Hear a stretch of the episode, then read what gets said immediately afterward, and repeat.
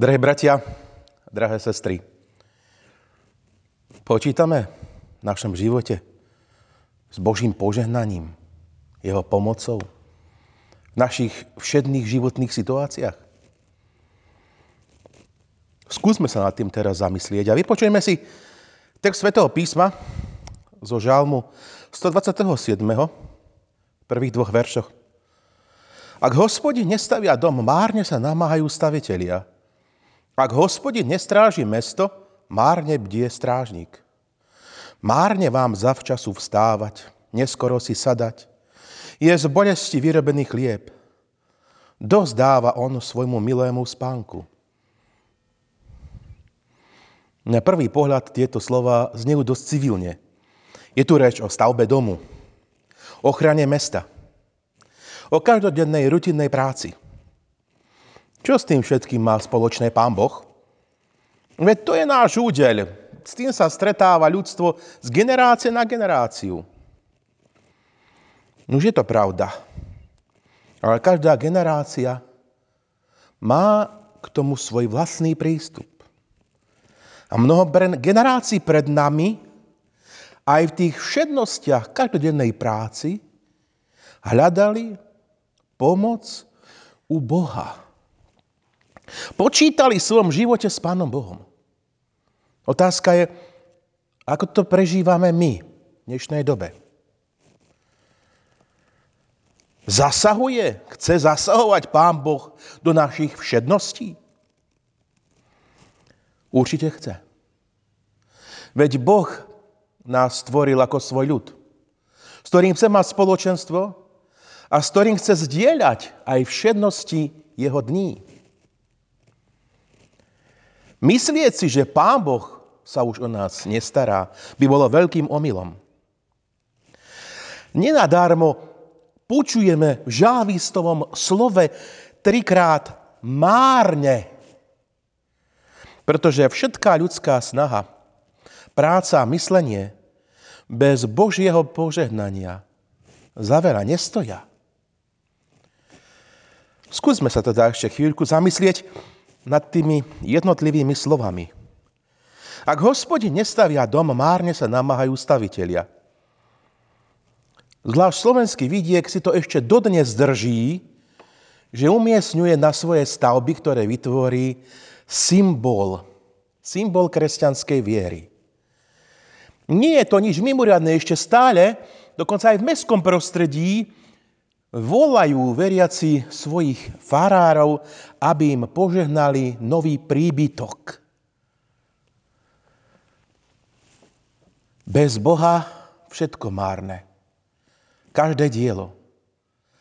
Ak s Bohom počítam, ak s Bohom rátam v svojom osobnom živote, ako prosím o jeho ochranu, Pán Boh nie je taký, že by nám nedoprial, že by nás zanechal na pospas. Naopak, on má záujem byť pánom aj našich všemností. Aj pán Ježiš sa niekoľkokrát zmienil vo svojich rečiach o stavbe. Zvlášť podobenstvo o staviteľoch, o dvoch staviteľoch. Je v ňom rovnako vzácná výpoveď o praktickej stavbe, ale predovšetkým o tej v rovine života. Na čom, na kom svoj život staviam? Počítam s Božím požehnaním na každý deň? Viem, že som len obmedzený človek s určitým limitom. A viem, že to, čo mám, to, čo som prijal, je ovocím Božieho požehnania. Ak to viem, je to úžasné. Ak však zabúdam, že zdrojom môjho požehnania je Boh, zdrojom toho, že sa mi darí, mám vydláždenú cestu do priestoru, ktorý síce bude zdánlivo nádherný, ale nemá budúcnosť. Žalmista ďalej hovorí, ak hospodin nestráži mesto, márne bdie strážník tak toto je veľká pravda dosvedčená nielen v národe izraelskom. Biblickým príkladom je napríklad situácia, Jeruzalém bol dobitý. Napriek tomu, že ho hrdinskí Izraelci strážili. Nechceli pustiť nepriateľa, bránili sa. Boli porazení. Lebo nespočinulo na tom Božie požehnanie. Božia ochrana. Iný príklad hovorí, ako boli Izraelci pozoruhodne Božím zásahom zachránení.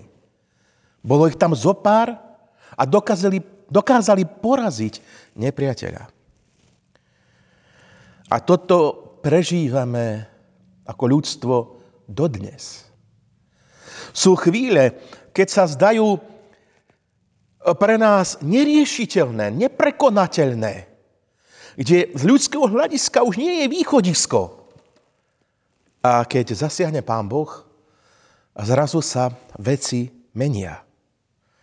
Ak je On ochráncom tvojho života, ak ty mu zveríš svoj život, otvoril si sa Božej pomoci a vôli Božej, a keď Pán Boh bude chcieť, zažiješ mnoho krásneho a pocítiš na vlastnej koži Božiu ochranu. Krásne to hovorím deťom. Viete, deti, keď ste boli maličké, rodičia vás brali za ručičku, aby vás chránili. Ale už ste školáci, už chodíte sami po uliciach. Rodič už nedokáže dostatočne bdieť nad vašou ochranou. Ale ak rodič odovzdáva teba do Božej ochrany, vyvolil si tú najlepšiu cestu. A preto sa modlíme, zbav nás od zlého, Bože. Lebo Ty bdieš nad nami. A to posledné je márne vám zavčasu vstávať a neskoro si sadať, je z bolesti vyrobený chlieb. O kom to žalmista hovorí? No stačí sa pozrieť okolo nás. Chvíľku sme mali obdobie vypnutia.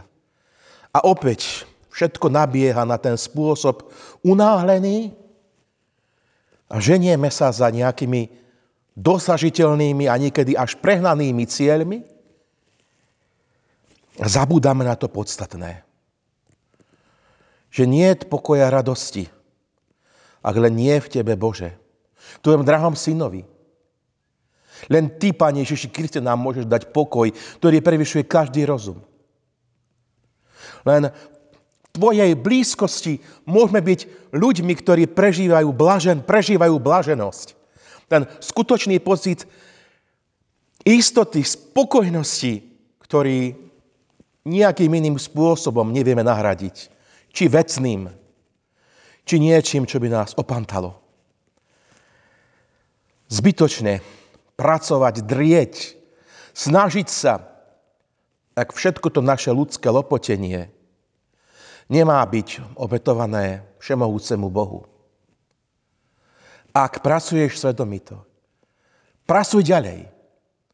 Ale pracuj nie pre seba, ale ako pre pána. A vec, že prežiješ nádherné pocity šťastia a radosti z dobre vykonanej práce. Nož, drahí moji, je na nás, akou cestou pôjdeme. Či budeme všetko robiť sami, alebo budeme počítať s Kristom.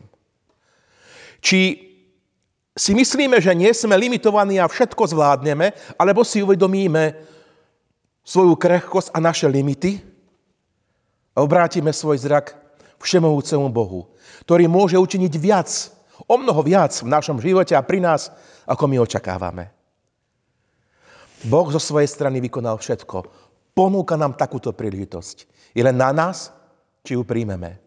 A či budeme v dôvere voči svojmu nebeskému Otcovi.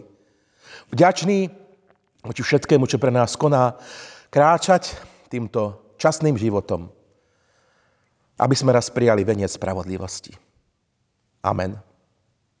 Pane Bože náš, úžasné je to, že Ty nám dávaš veľký priestor k tomu, aby v svojom živote sme dostali Tvoju pomocnú pravicu.